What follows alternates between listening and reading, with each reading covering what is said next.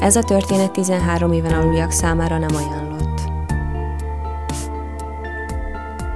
Az Unusual Ledger Podcast bemutatja a Fekete Kastélyt.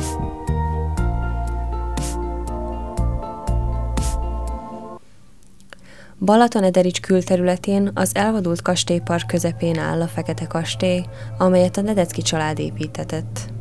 Nevét tetejének egykori fekete színéről, mások szerint feketére festett ajtajairól, ablakairól kapta. Az itt történt események azonban más világba helyezik ezt a nevet.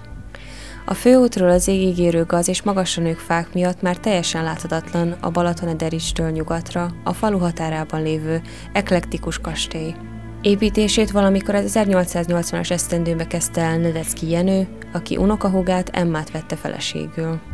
A felvidékről származó főnemesi család Mária Terézia uralkodása alatt egy házasság révén került erre a gyönyörű vidékre. Nedecki Károly a lengyeltóti Krisztinát feleségül véve kötött ki itt.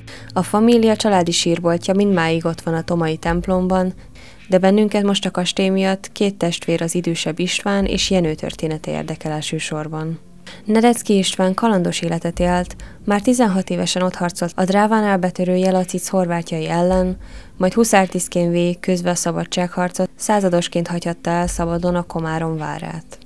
Csatlakozott a belső ellenálláshoz, és Kossuth Lajos Torinóban felkeresve fontos szerepet kapott az 1864-es Almási Pál és Benicki Lajos vezette szervezkedésekben, amiért halára is ítélték, de a rokon Deák Ferenc közben járására végül 20 év várfogságra enyhült a verdikt.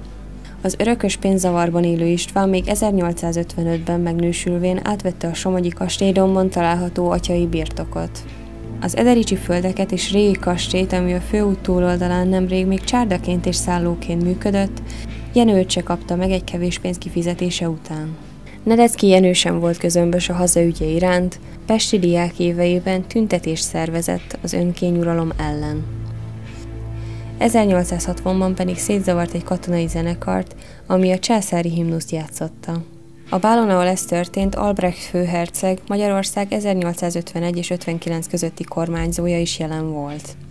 Így aztán 1864. március 15-én István letartóztatása után Jenőér is elmentek a fogmegek Edericsre.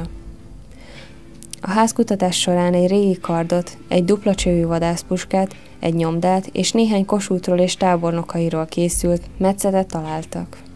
Jenő így július végére szabadon is engedték. A már említett 1881. február 26-án unokahugával kötött házassága annak gyógyíthatatlan tüdősorvadása miatt csak két évig tartott, de ez idő alatt indult meg a kastély újjáépítése. Az eklektikus hajlék a nevét állítólag feketére festett nyílászáróiról kapta, végső képét viszont csak Jenő képviselővé választása után 1892 körül nyerhette el. Ekkor került rá az emelet a bávos korlátos hosszantartó erkélyel, és épült fel a bal oldalán a háromszintes torony is.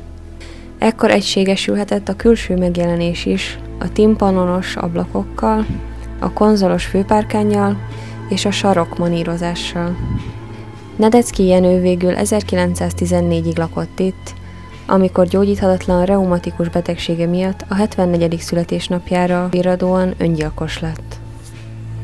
Ezt megelőzően már történt egy tragikus haláleset, a család 57 éves szakácsnőjét késelte halálra, annak 54 éves féltékeny párja, a birtok marha csordájának gulyása. A következő ismert tulajdonos 1928-ban megérkező Vági Jenő pesti ügyvéd volt, aki csapodár feleségével költözött ide. Az asszony egy helyi kútásóba szeretett bele, az ügyvéd pedig öngyilkos lett szerelmi bánatában. Így az özvegy maga mellé emelte a kútásót, de hamarosan ismét másfele fordult a szíve. Ezért a kútásó eldobta magától az életét, az asszony végül egy körözött házasság szédelgő, 13-szoros bigármista karjai közé került, aki ki is forgatta vagyonából, így egy Marics nevezetű üzletember állítólagos miniszteri tanácsos lett a tulajdonosa a kastélynak. Ő 1945. februárjáig élt itt a családjával, amikor kettős ügynökként lelepleződött.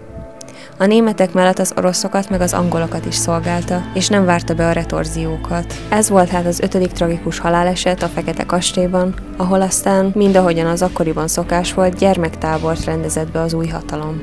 Ide a Vasas szakszervezet dolgozóinak gyermekei jártak nyaralni, egészen 80-as évek végéig. Az idő folyamán a nagyteremből étkező és konyha lett. A kastély mögé további férőhelyeket és kiszolgáló épületeket húztak fel. Ezeket döntötte romba először az idő és a természet. A kastély tetőzete még nagyjából ép, és a főbejárat felett a családi címer is. Az itt található római mintára készült mozaikot sem verte még szét senki. Az új német tulajdonos viszont nincs sehol, így rövidesen a főépületet is birtokba veszi majd a természet. Köszönöm, hogy velem tartottatok ebben a részben is. Ha van valami creepy sztoritok, vagy szüleiteknek, nagyszüleiteknek, akkor küldjétek be az unusualledgerkukat gmail.com e-mail címre, amit megtalálhattok a leírásban is. Mindezek mellett letölthetőek és meghallgathatóak vagyunk az Apple Podcaston, Parkaston, Spotify-on, Stitcher-on is, és még egy pár helyen. Ne felejtsetek el követni Facebookon és Instagramon. Jövő hét kedden új résszel jelentkezünk. Külön köszönet a szerkesztésért Nyihár Balázsnak.